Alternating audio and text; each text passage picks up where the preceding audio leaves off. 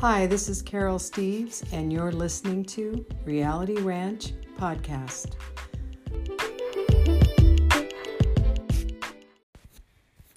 Today is April 17th, 2020, and in this episode, we're going to be talking about uh, the coronavirus and information that we have received from uh, Billy Meier and the Plejaren. And also, I have an interview with Daniel Cooper, as promised last week, about his new book. So, first, I'm going to start off with the information about the coronavirus. Many of you listening to this um, have probably read quite a bit about this uh, rapidly spreading virus that originated in the Hubei province of China, of uh, in Wuhan, China. And according to the information that we've received uh, from Billy and the Plejaren, this virus um, was created in a lab. It's a bioweapon. And there are other scientists out there who are have looked at this, uh, sequenced this virus, and are confirming this fact that several things were spliced together to make this virus. I'm not going to go into that today, but what I do want to talk about um, about the wearing of the, the masks for protection because there's been a, a lot of confusion about the wearing of masks, including confusion on my part trying to parse through everything and understand um, what is safe and what isn't uh, when it comes to protecting ourselves from contracting this very serious virus that isn't just like catching the flu or a cold, uh, which many people erroneously have been saying on social media. This is a virus that has mutated and is continuing to mutate. It um, not only attacks the lungs, it can attack your other vital organs. It looks like people can become reinfected by this virus, and that once you get it, um, it stays in your system, hence the, the ability to be reinfected. And um, it can also, it looks like, cause you to a person to be more susceptible to other illnesses and may even shorten our lifespans. Uh, so, pretty serious virus. And at first, the, the government, the US government, was telling us not to wear masks, that they were useless, they were only for the healthcare providers, which that didn't make any sense to me. And um, I was at that time, nothing had come out about the virus from the Plejaren, so I was waiting and watching for something to come out. I was doing my own research. I could tell it was very serious, and um, I wanted to understand what I needed to do. I saw what they were doing in China with the lockdowns, and as early as um, the 1st of February, I understood that that was going to be coming here. I didn't know to what measure um, I, I that was going to happen. I saw videos where they were welding people into their homes, and that was pretty extreme. Uh, I was hoping that wasn't going to be the case here. I, I kind of had a feeling it wouldn't be, um, but what I didn't realize is the measures that would be taken wouldn't be enough. They aren't enough. And now they're talking about opening our country back up early before they really have this under control because they're worried about the economy. And so um, I'd like to read an excerpt from um, a contact.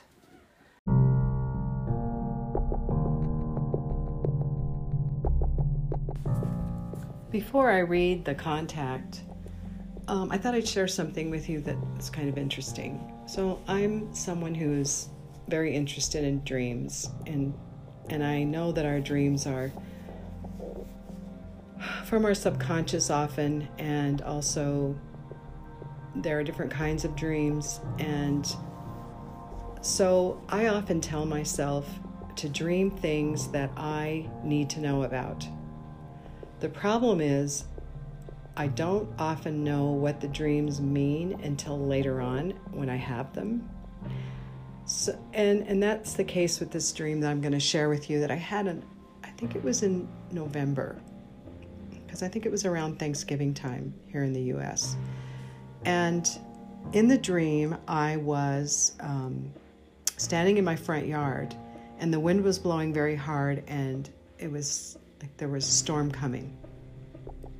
And in the middle of my front yard, where I have a um, bird, bee, and butterfly garden, was this, in the dream, was this big glass box, a lot like the old phone booths they used to have in the US.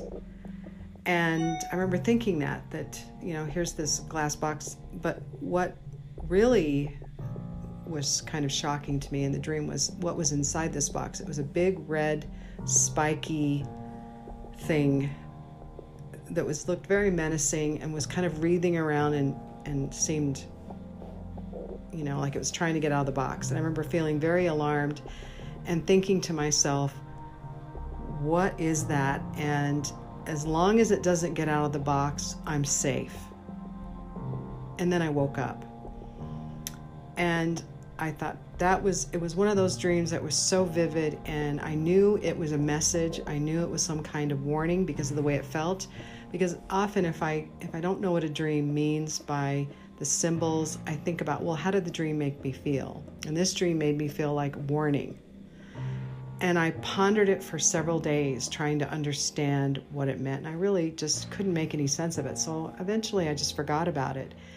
And then one day, uh, several weeks ago, when I was sitting and reading something about the coronavirus, I'm looking at a picture of the virus, the red, spiky, um, you know, photograph of the of the virus, and I suddenly the dream came rushing back to me, and I realized that I had dreamt about this virus, and now I know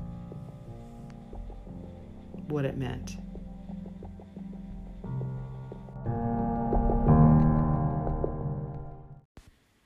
This is from the 731st contact from Monday, February 2020 at 9:58 p.m. And this is a translated from the original German by Bruce Lula at um, beamdingblogspot.com and that's uh, beam b e a m the letter two e n g dot blog, blogspot dot com. I highly encourage you to go over to Bruce's website and read his uh, translations. Um, he does uh, translations along with Marianne Erlanger, and maybe some other people are in on that too. I don't know. I just know primarily it's those two, and the, he has some great translations up there. So this is from his site. And I'm going to, uh, in the middle of the contact, where Ptah is talking about the spread of the virus and the wearing of masks. And it's uh, so it starts at number 15. A spread of the rapidly spreading disease can occur within seconds, i.e., after the moment of infection, not when it becomes detectable and acute. Wearing protective masks against pathogens only makes sense if they are used sensibly, but this cannot be the case if they are worn during the day on the street and in buildings instead of in crowds and in the near or close vicinity of people infected with the disease. On one hand, they are basically useless in this way without protective goggles, because even masks available in the public domain are only of any use if they are thick and tight enough to prevent the exhalation of breath and the spread of expiratory droplets. And if they cannot be absorbed and inhaled by the outside world or other people. Ordinary face masks, however, are of no use in this respect because they are usually not suitable for a protective function against bacteria and viruses, and normally only against dust, sand, and pollen and the like. The only appropriate masks are special filter masks and special medical masks. So, protective masks should be equipped for a specific purpose on the one hand, and on the other hand, they should only be used if an effective sense is connected with it. But if this does not correspond to a necessity and protective masks are worn nevertheless, then it is not only senseless, but also ridiculous and resembles a carnival fuss. Kind of a funny translation. So I'm going to continue. Number 16. The incubation period, or the time between contamination slash infection and the outbreak and acute development of coronavirus, corresponds to the time between infection with the pathogen and the appearance of the first symptoms. The incubation period of this disease is insidious and cannot simply be set at 14 days, as mistakenly claimed by unqualified medical professionals or virologists, etc. According to our initial research, clarifications, and findings, the incubation period can be up to one month and even up to three months, depending on the case, as well as from a few hours up to several days, which depends on the type and condition of the immune system.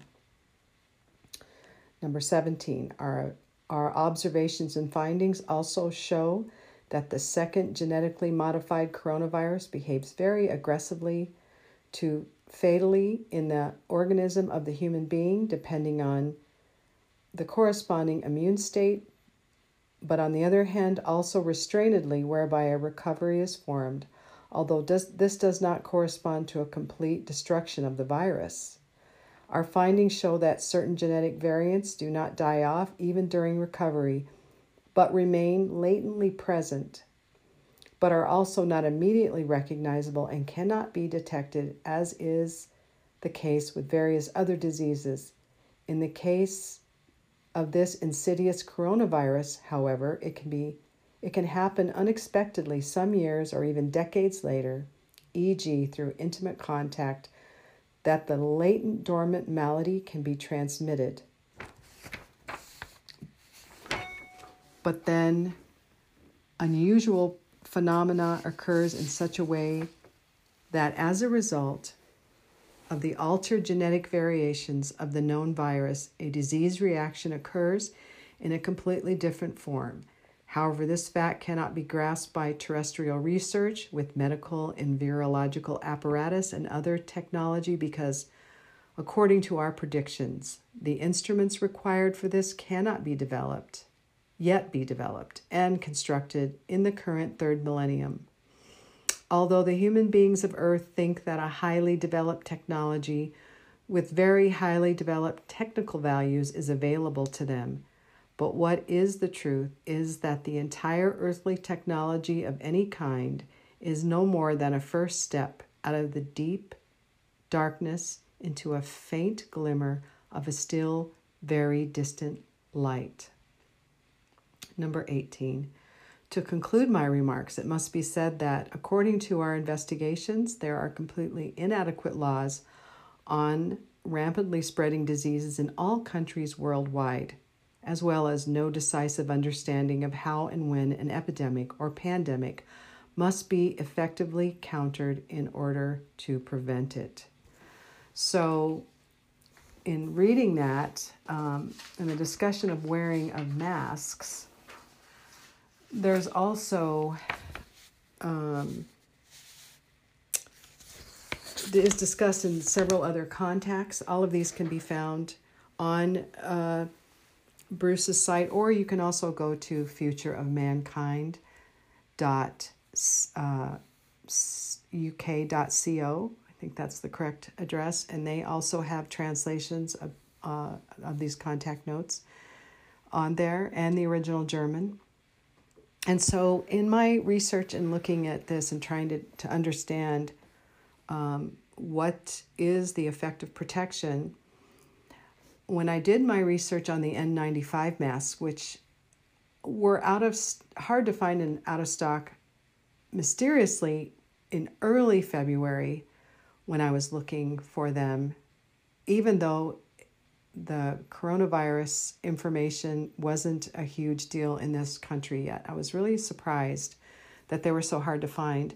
And, and in my research, um, I also noticed that the N95 um, filters out 95%, hence the name N95, of various bacteria, viruses, um, down to 0.3 microns, yet the coronavirus is smaller than that. It has a mean of 0.11 microns. But I guess because of the type of filtering um, system, it, from what I understand, it catches the virus within the filtering of the mask. That's why the mask, you know, you have to be very careful with masks um, once you use them. They're contaminated. You can't. There are ways to disinfect the mask. One of them is to put it in your oven at 200 degrees for 30 minutes don't put it on metal, put it on a piece of cardboard or something, and you can reuse the mask, I would think a few times at least until it becomes so soiled or bent out of shape because that's the other problem is the mask needs to fit tightly. And so I was really concerned that that mask was even enough, even with goggles, which is something else that needs to be pointed out is that um, the masks need to be worn with goggles because if you're in proximity of other people because the eyes are very uh, vulnerable to uh, bacteria viruses um, and so if you're not protecting your eyes um, the mask is not going to protect you. And if you're out in open space and there aren't people around there's really no reason to wear a mask but what really concerns me is now they've changed their tune and they're telling everyone to make their own masks and to wear them in areas where, and this is on the CDC's website, where um, social distancing is difficult. So there's no mention of goggles and there's no really standard. They're telling you wear bandanas, anything to cover your face. Well, that's not going to protect people from the virus. And if um, a homemade mask is produced, and then what I'm understanding from what I'm reading in the contact notes, it needs to be of a certain thickness and it needs to seal you know it needs to um, be so that it has the like the n95s they seal against your face and they um, you know have the little adjustable um, you know wire or metal piece that, that can clamp down against your nose. And so I would be very surprised if most of the homemade masks out there are able to fulfill those two criteria that they're thick enough to filter uh, not only when you're exhaling um, to, to, to capture it or to protect you from the, the airborne or droplet um, contamination in the air when you're around other people.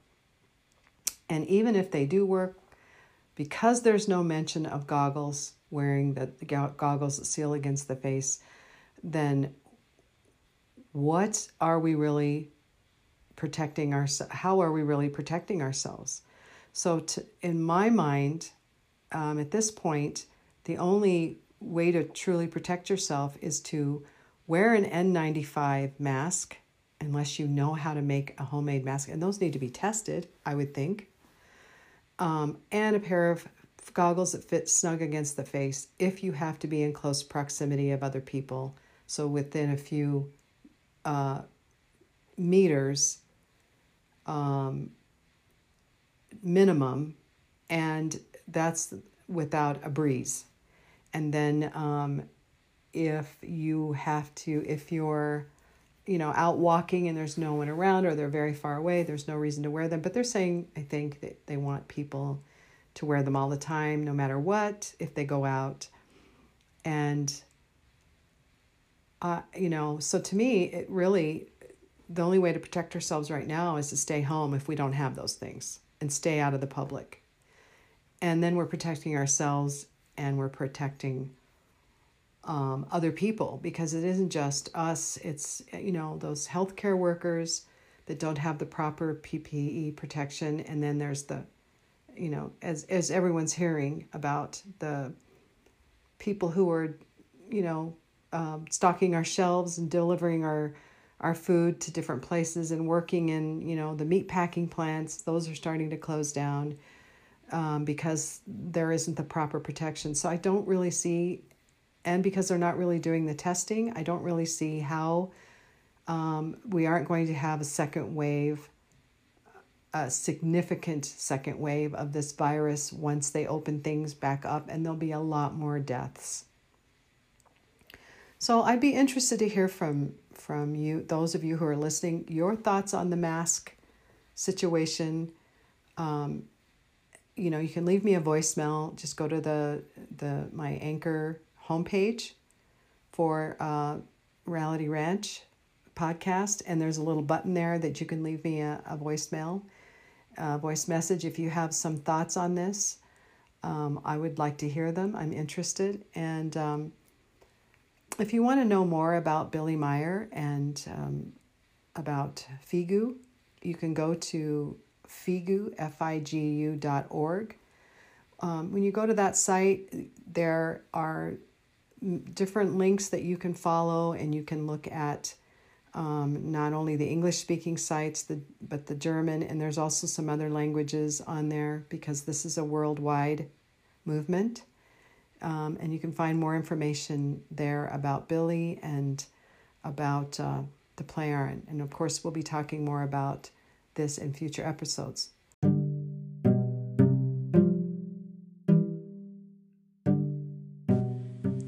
My guest today is Daniel Cooper, a FIGU passive member and author of his anticipated book, tentatively titled The Outsiders a book that details Daniel's thought processes to the realization of a framework that could bring the truth of who we are, why we're here, and where we come from to humanity.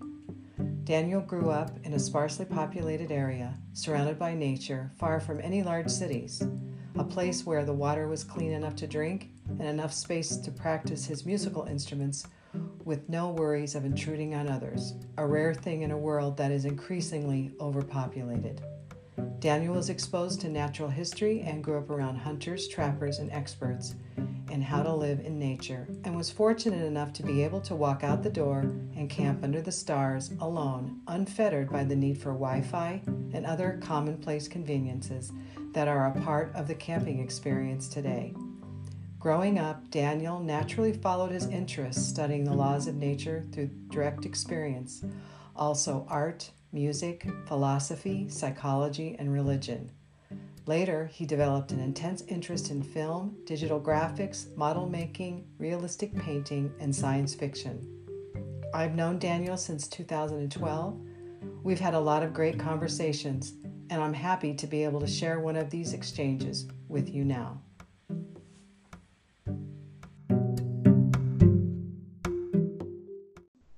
Daniel, if you could explain the book you're writing to people just briefly, how would you describe it? Yeah, well, the book is a culmination of 14, well, actually seven years of work and then seven years of um, letting it sit and waiting until the theory proved itself. Um, so uh, I had started this set of calculations, probability calculations, very simple. And uh, on the title, for the moment, I have it as um, it's the kind of framework that anyone and their grandma's cat can figure out or understand. So, so I had to keep it simple in my head. I'm not a great mathematician, so if you take the highest probability components and put them together, and uh, you have a reduced set of contradictions, then um, that means that the probabilities are increasing. And uh, so if you take simple things like what you find in technological history that everyone knows about, about film, about digital graphics, about, you know, whatever.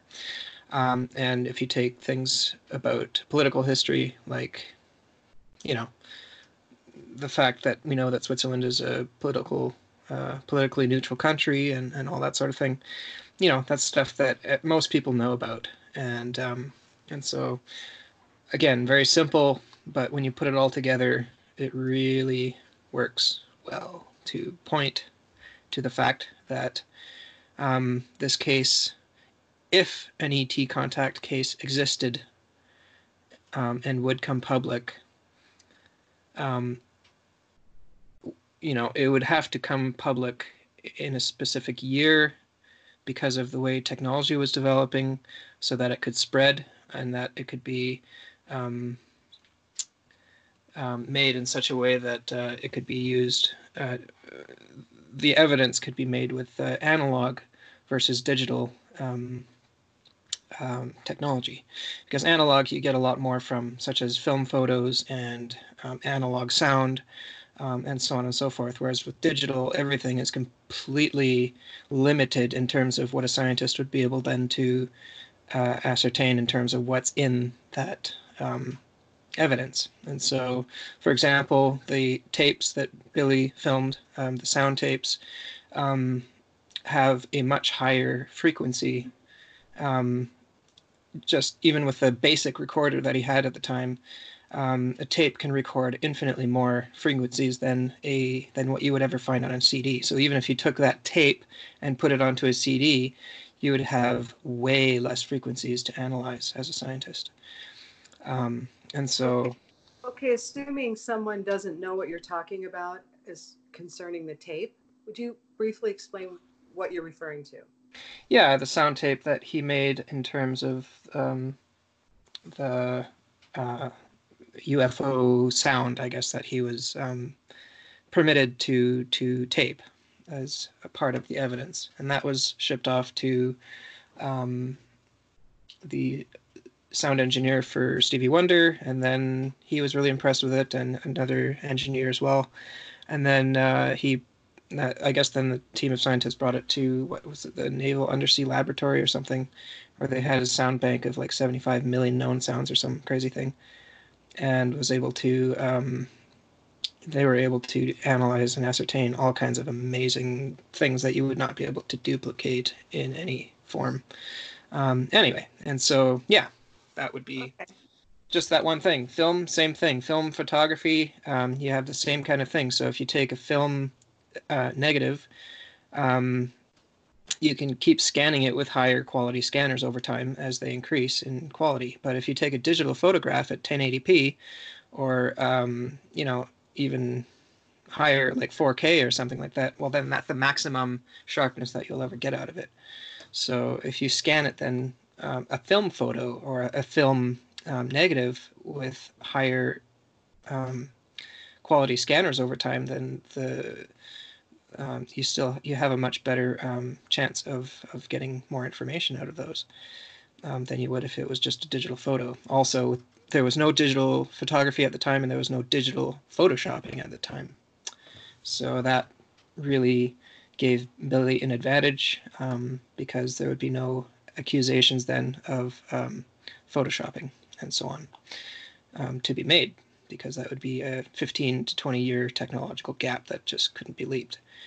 Um, you have George Lucas, which is how what kind of put me onto this was George Lucas um, talking about his uh, 20 year anniversary um, redos of his old films from the 1970s and 80s. And these were the biggest budget films of all time up until then and they um, George Lucas explained very clearly what you could and could not do with film photography, even with the biggest teams of the best es- experts and the biggest budgets and everything else behind them.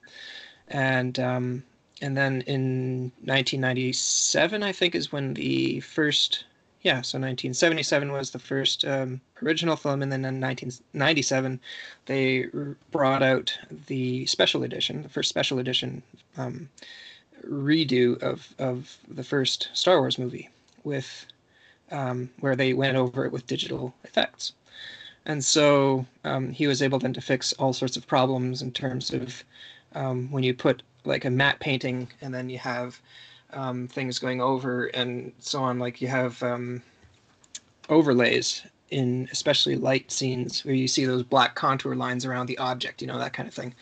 Um, he could remove those and he could uh, finally just do all kinds of things that were just completely impossible. Um, and so if you were smart as a contactor, um, an ET coming to here to help bring something public and knew about um, planetary evolutions and so on, you would take advantage of certain things um, so that you could avoid for the rest of time any accusations of photoshopping and digital this or that and, and so on.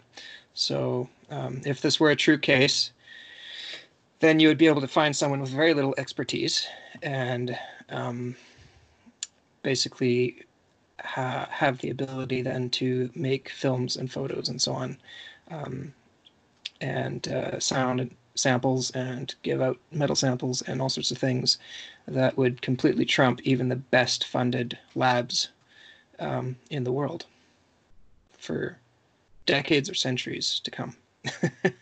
yeah, and, and so, so far that's proven the case, hasn't it? Yeah, exactly. I mean, of course, there are people who like to refute that, but it's sort of like watching people in Galileo's time wanting to refute his evidence, and it just it was more for political or religious reasons than scientific. And so, yeah, that's just kind of what you're finding more and more. and so now there's more um, evidence or more analysis, you know, um, very good scientific analysis that anyone can demonstrate for themselves um, and do on their own um, that's still being newly made available from you know professors and this and that and uh, and so on and so forth. And so that yeah it's just a great a great uh, opportunity for scientists to actually apply science. You know it's it's one thing to just to say oh well i build a model of this and therefore it's fake. You know well you can build models of air, aircraft and cars and stuff too and say it doesn't really prove that they're fake. So it's just kind of a nonsense argument. It's not scientific. So anyway so yeah. Um, yeah, so that's what I was speaking of when I said um, that p- no one's been able to refute it so far. I mean, based on scientific methods. Mm-hmm. Exactly. Not just speculation, uh, knee jerk reactions, mm-hmm. uh, prejudice, like you were saying. Yeah. the nice thing too about film photography is that it doesn't look as impressive to our naked eye as digital photography or digital graphics, you know, that we're so used to and Hollywood films and all that stuff. And the advantage to that actually is that um, it gives people an out if they can't um, accept it fundamentally in terms of their beliefs and all that sort of thing. And so it kind of prevents people from completely going insane if they're completely forced then to acknowledge right. that this is true and throw away their whole beliefs. Yeah really because isn't that you know what i've come to realize is um, those who are ready are the ones that really really dig and analyze it it just so happens yeah. to be you look at the whole list of actual top tier scientists that look into this in jpl nasa ibm you know the university labs and you know all the different um, like the undersea laboratory and all these other whatever and it just so happens that they were the ones that supported the case and the ones that didn't support the case didn't look at the analysis didn't look at the evidence. And so and it, usually they were the ones that didn't support it usually had other motives um, religious or political. Whereas the scientists the actual scientists that did scientific analysis you know properly thoroughly um, they were the ones that supported it. And so it's just right and I would venture to guess, wouldn't you, that um, there are scientists out there who have looked at this case privately on, you know, kind of under mm-hmm. cover and come to the realization that this is real, mm-hmm. but they're not saying anything about it. Yeah, publicly. of course. Yeah.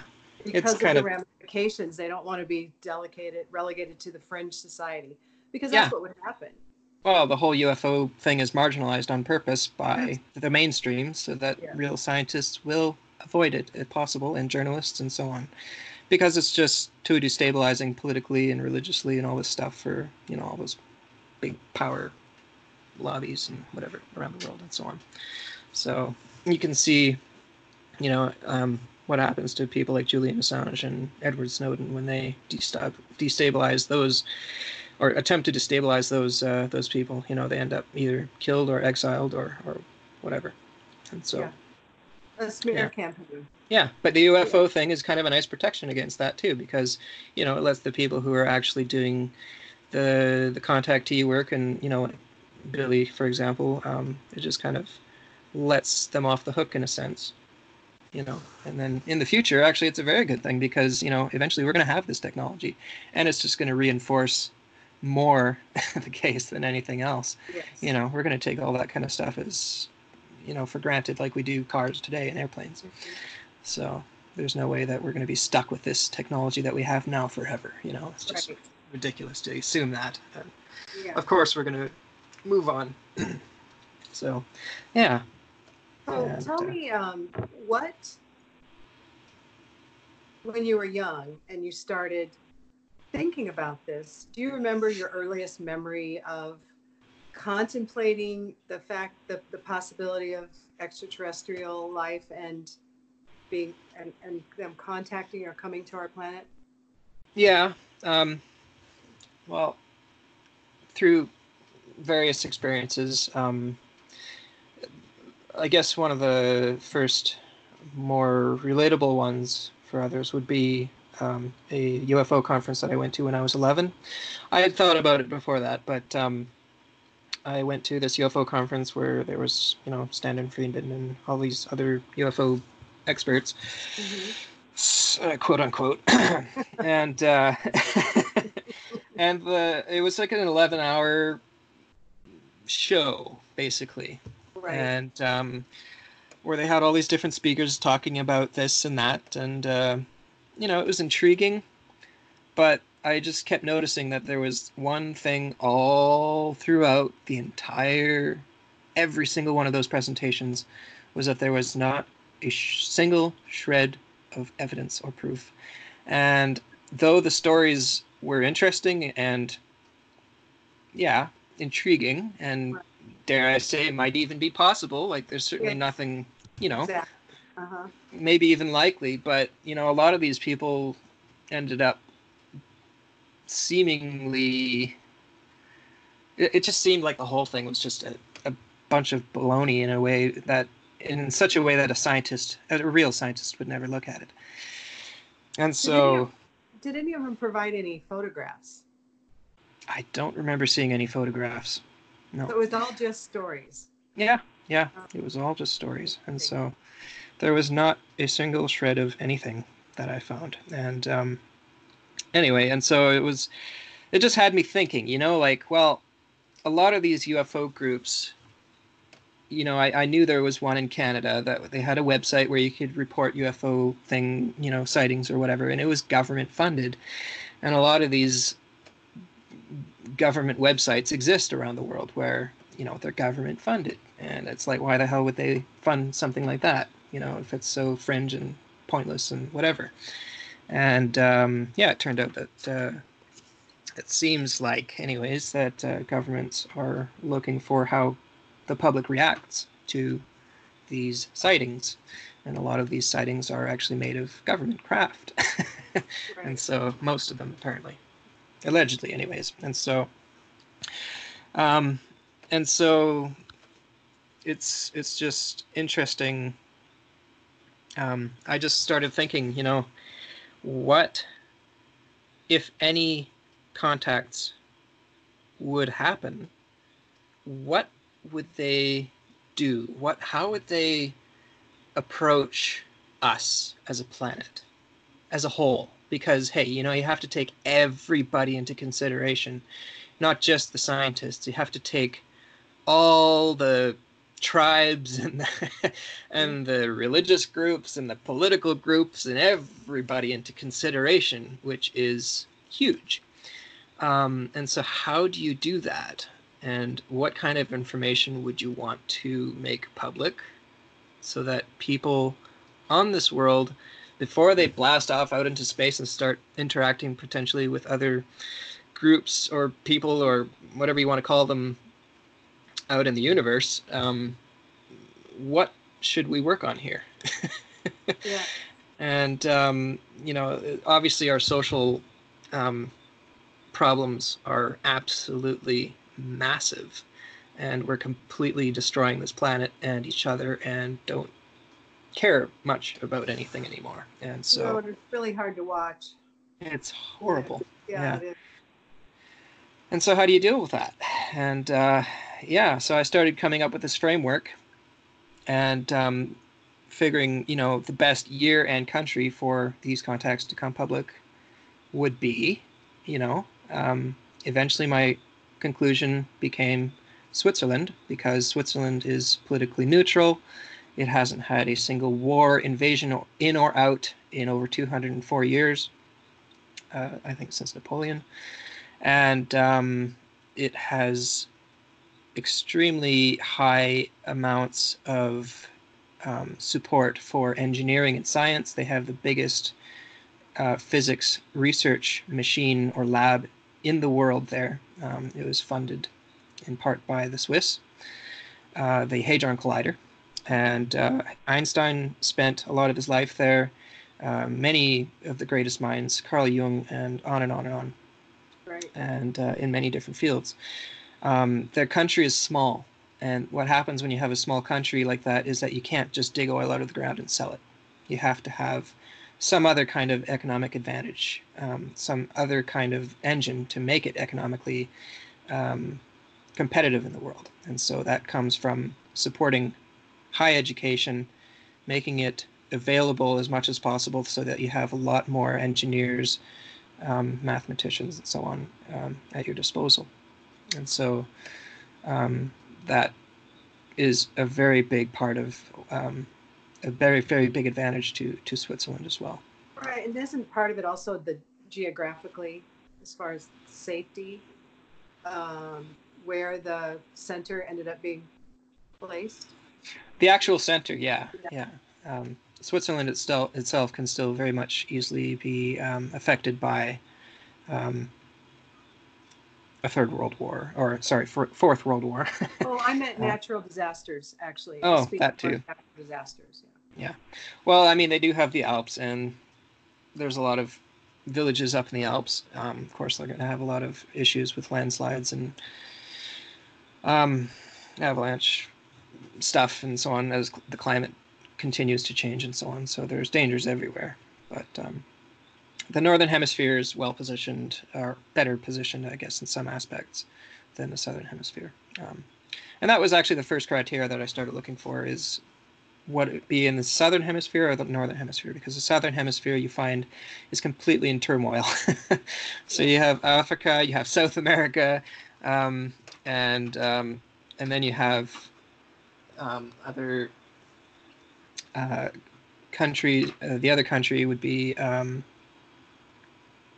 Australia would be another option, perhaps, but it doesn't have the advantage of um, the long-standing peace, the economic stability. doesn't have the extreme science-rich um, culture. They depend mostly on natural resources, um, sales to other countries such as China and so forth, and um, they don't have um, the ability to keep the world criminals on a tight leash financially which Switzerland does, which is also a nice advantage. So criminals can see that they can hide their wealth there, and if they decide to push Switzerland around, guess what happens? Hey. so, yeah. So there's a lot of incredible advantages, and each one of them, there's not a single country in the world that can compete with. And so, but then you put them all together, and it just becomes the most unbeatable choice. And so um, they have a democracy where you vote on issues four times a year where the Swiss citizens get to choose those issues, and it essentially cuts out the middleman. And those those votes, those referendums, are legally binding. So Canada, for example, has not had such a referendum in over 25 years. Um, we get to choose some idiot who lies to us before the election and then who ignores us after the election, and it just continues like that forever. That's yeah, and that's exactly the way it is in the U.S. Yeah, and in most democracies. Yes.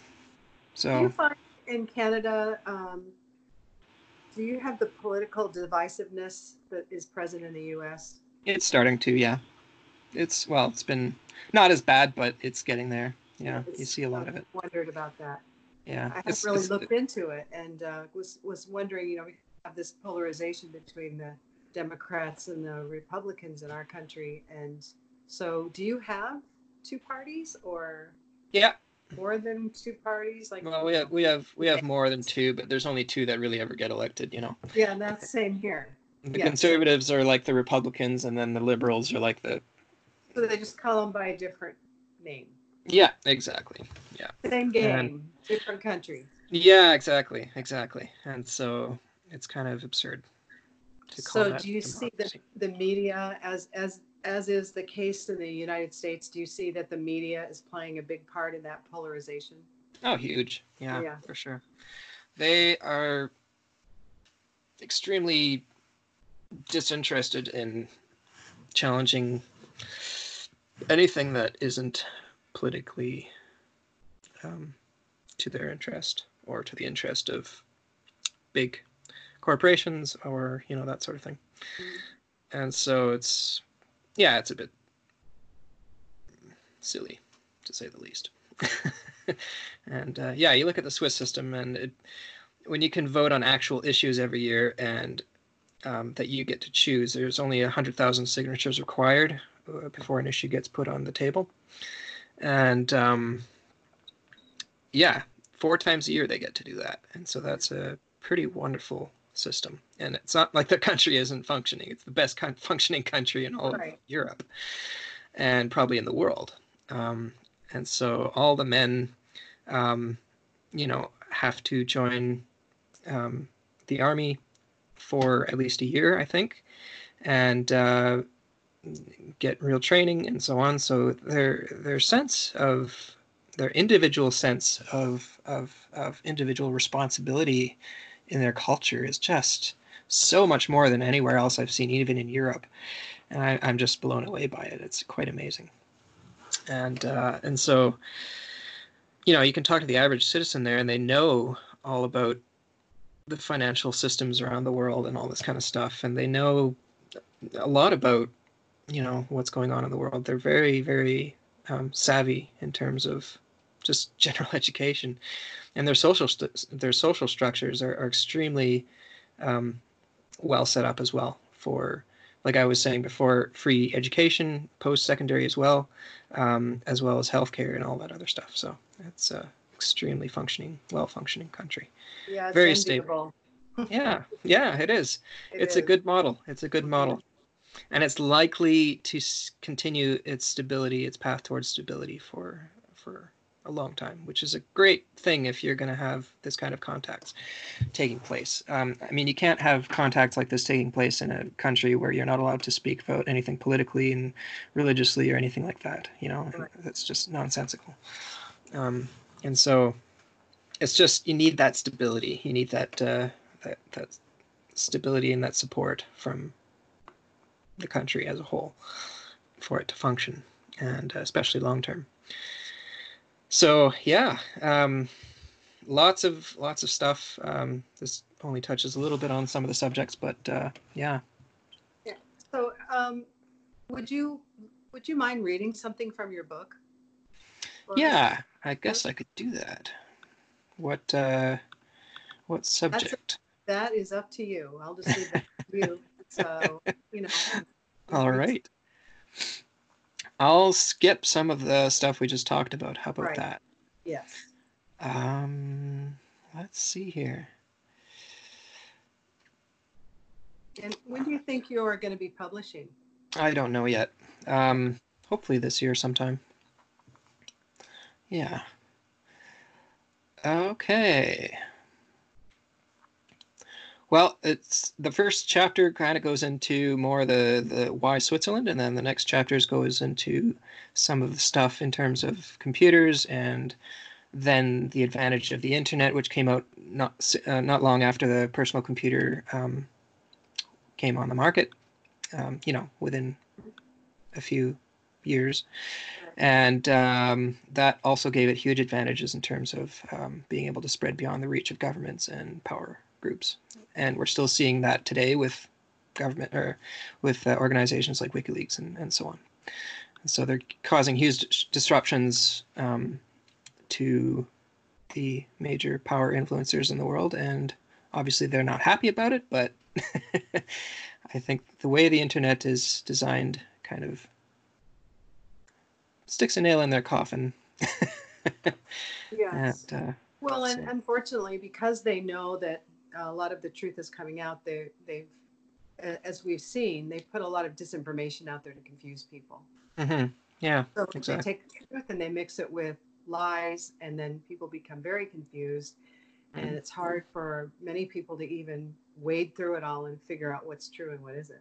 yeah. Well, that's exactly why you know contact like this is useful because it gives us the ability to again get information that isn't um, motivated by materialism, religion, politics, or anything um, military, and so on.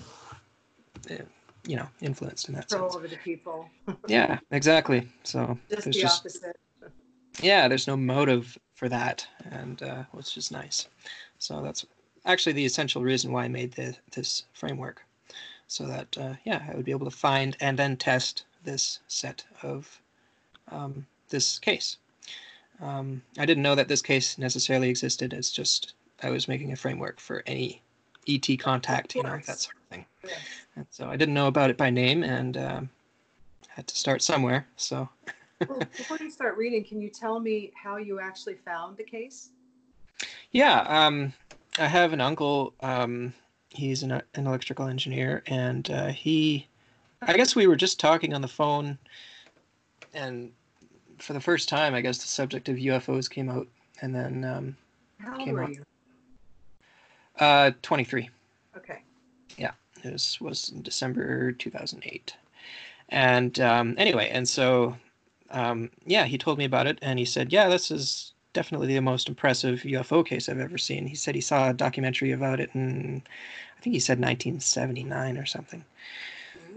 And um, he said it's by far the most impressive UFO case he'd ever seen. And I asked him, okay, well, where is it? And, you know, and when did you see this? And he said, oh, it was in Switzerland 1979 or something, and that really perked my ears up because in 1975 is what my calculation was, and I was like, oh, okay. So actually, I might actually look into this case because if somebody had told me there was a case in the states, you know, in 1995, I would have said, forget it, I'm not looking at it. I already had this framework already Right. set up, so it just really cut all of that baloney off, and uh, Been kind of What I was- I would think. Oh yeah, Mhm.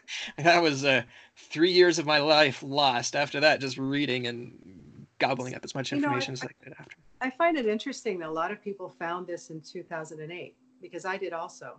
Yeah, September 2008, and I can't remember the exact day, but I will never forget that it was in September of 2008. And yeah, I was the same way. Two to three years of my life after that. Luckily, I had just sold my business, so I had the luxury of just researching and vetting everything I was finding and thinking about it. And I Yeah. spent hours and hours on the computer yeah. Me too. uh, looking at yes, and more and more just thought to myself, this looks like the real thing to me. Yeah, yeah. Finally found it. Yeah. After Yes, I, and I made I, f- I finished the framework when I was 15, and then it was another seven years before I would find the actual case and test my theories for the first time. So Right. it was a big moment. yeah. And you know, it's fu- it's funny because um, though, and we've talked about this before, but um, I, though I didn't actually have this, you know, how you had this solid um, framework that you built, uh, this idea that you put together. I just mine was more vague, and it was. I know that I'm supposed to find Um, something hold on. important. Sorry, Oh, I've, I've got to. I've got Okay. Hold on. right. Honey, I'm on Skype right now. We're recording the call.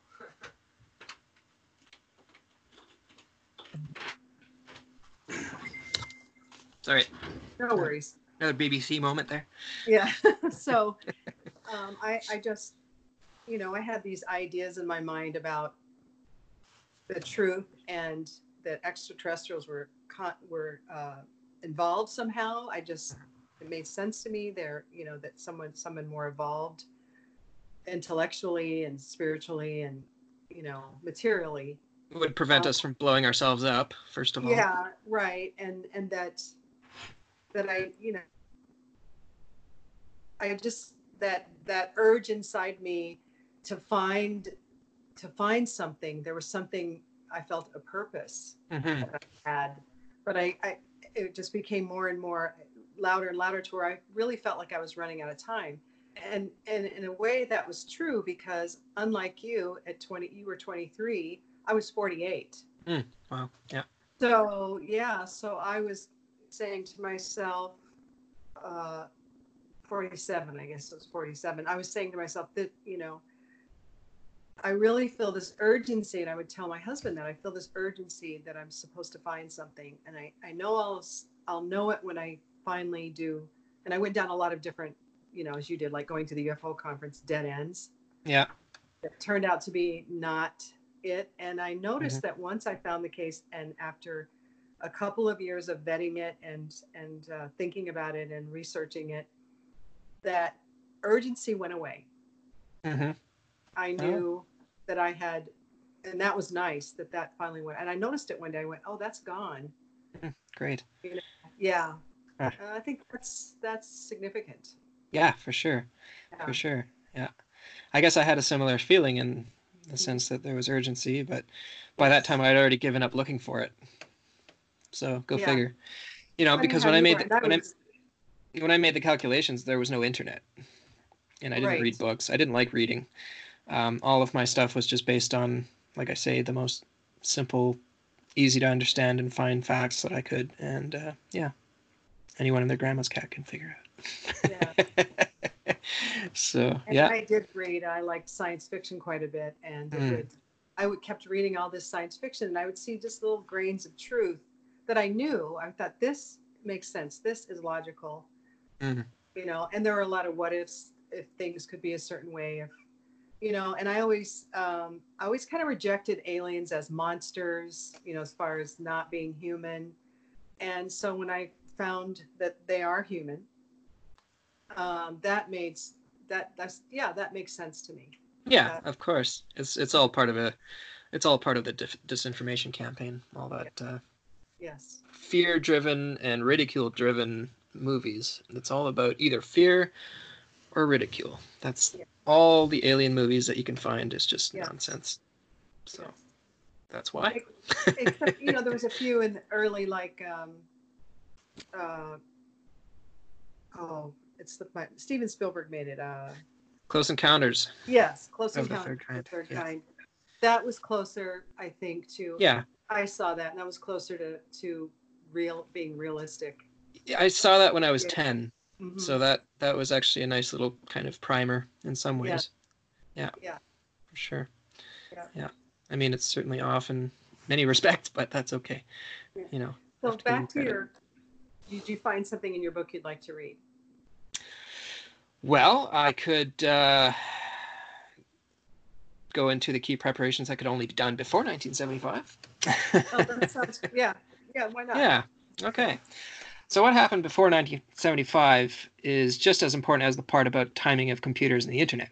The contactee would have already been very well versed in world religions, would have to be world, uh, well versed in world religions, philosophies, and world politics, history, as well as ideological contradictions and problems that contribute most today to our confusions and world problems. Bef- and this would have to be done before taking the contacts public, so before 1975.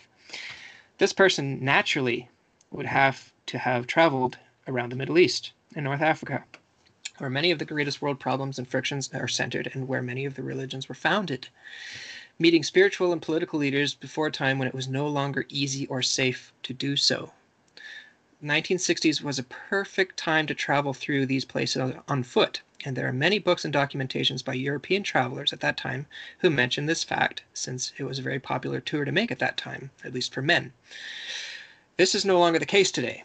It was also possible back then to travel with a gun for his own protection, which would be impossible today. Um, an older gentleman, an old, an older German friend of mine, along with many people he knew, also made such travels in the 1960s and note these same things. These countries were very much less volatile, dangerous, or difficult to travel through than they are today. Today, this would be far, far more dangerous to attempt. As it attempt, as it happens, these contacts go into great detail about his travels through the Middle East and North Africa, where he met spiritual leaders as well as political figures that would shape world politics, such as Indira Gandhi, Selassie, Saddam Hussein, Farouk, and so forth. There, he would spend a great deal of time in ashrams and so forth, learning great detail about various world religions, history, and consciousness related matters. The fact that vehicular traf- transport had also recently been made, been made available by the 1960s in such places made it easier to travel around, providing certain advantages, uh, advantages that were not so widely available even decades before. Um, yeah, and so let me see here. Also important to note here is the fact that the preparation and education that the contact, contactee would need before taking contacts public would take full advantage of the rise of the greatest economic boom in the history of mankind, which started around the end of the Second World War. Economic boom which will in, end in my lifetime. This boom would provide a lot more resources and stability to get this case off the ground and to get FIGU established than would have been possible before or after. He was also born in 1937, with the contacts beginning in 1942, which missed the world the, the worst of the Great Depression in the 1930s. There very likely won't be such a boom in world history or the world economy for a very long time uh, to come. Oil already peaked in the 1970s, and the world's easily accessible resources have largely already been mined, extracted, polluted, or used up, especially with the human population increase now uh, being more than 1 billion every decade after the death rate approximately the equivalent of 125 125 New York, yeah, New York cities per decade after death rate. All of which increases pollution and decrease decreases arable land, clean water, healthy ecosystems, and ultimately the economy and overall affordability and quality of life. This to me demonstrates at the very least an impeccable sense of timing to start the contacts in 1942 and establish FIGU in 1975 and come public after he had been well educated in various world matters. Uh, do, do, do, do, what else? Uh, I think that's pretty probably yeah. good. It just goes on and on and on. good idea. Of, yeah. Um, it sounds like it's going to be a, a good book for people to to pique people's interest about this.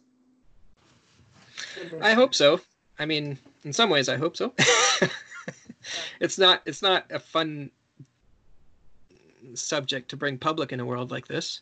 No, um, because know that. yeah, because it's yeah, it's just kind of not popular. Um, yeah, so but you know, it's something that just has to be talked about and has to be you know, I don't think there's much choice if we're going to really move ahead as a civilization. No. And uh, so yeah, it's just kind well, of well, I think this information helps balance all of the superficial uh, ways of living that that we're experiencing in the world now, and uh, mm-hmm. I think this information needs to be out there more. That's why I started this podcast mm-hmm. to help kind of balance, um, because I I see a lot of things out there, or I listen to excerpts of different shows, and they're they have some truth at them, and then they go down some other path of things that aren't even accurate. Mm-hmm. Exactly. So it's it's uh it's my hope we can put this information out there mm. in in a in a in a way that you know isn't mixed with a bunch of nonsense. Yeah, well, that's kind of what I go in go into into um, the method of this how I made it, because basically what it does is it looks at the macrocosm information instead of just the microcosm. So when you build a house, you start with the big mainframe and then you move into the little details. So this is kind of what this does because when you start only with the little details, the problem is is that you end up with pockets of contradicting information here and there and that's when you get countries, religions and all this different stuff kind of butting heads with each other. Whereas when you look at the macrocosm information first, um, it kind of transcends all the boundaries.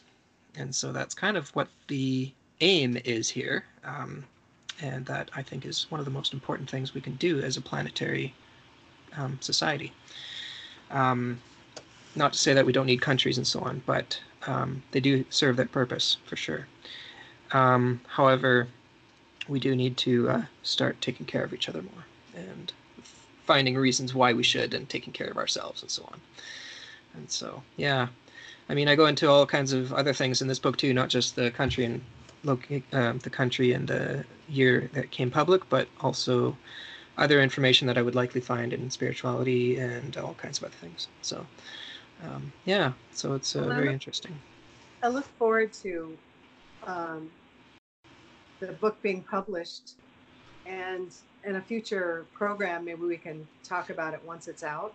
Yeah, sure. And, and you know, get the word out there for you so that people know it's available and where they can get it.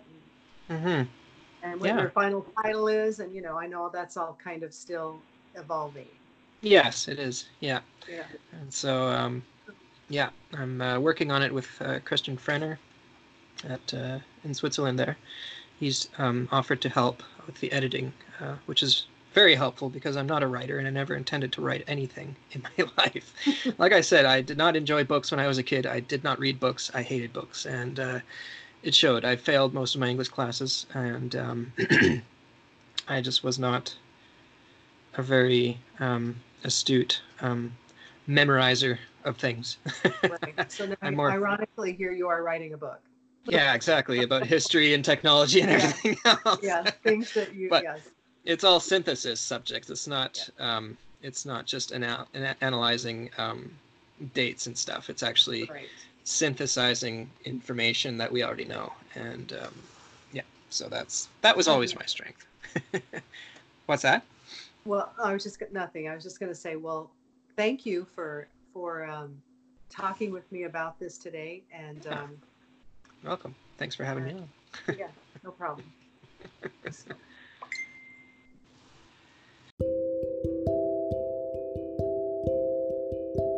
Till next week, um, I'm going to say stay safe. Please take care of yourselves and use your own common sense when it comes to protecting yourself from this virus. And next week we will be talk I will be talking to Patrick McKnight about the his creational truth uh, group and website. Um, I think he's the uh, the facilitator for that um, particular site. And um, I'm looking forward to that conversation and sharing it with you. So until then, have a great week.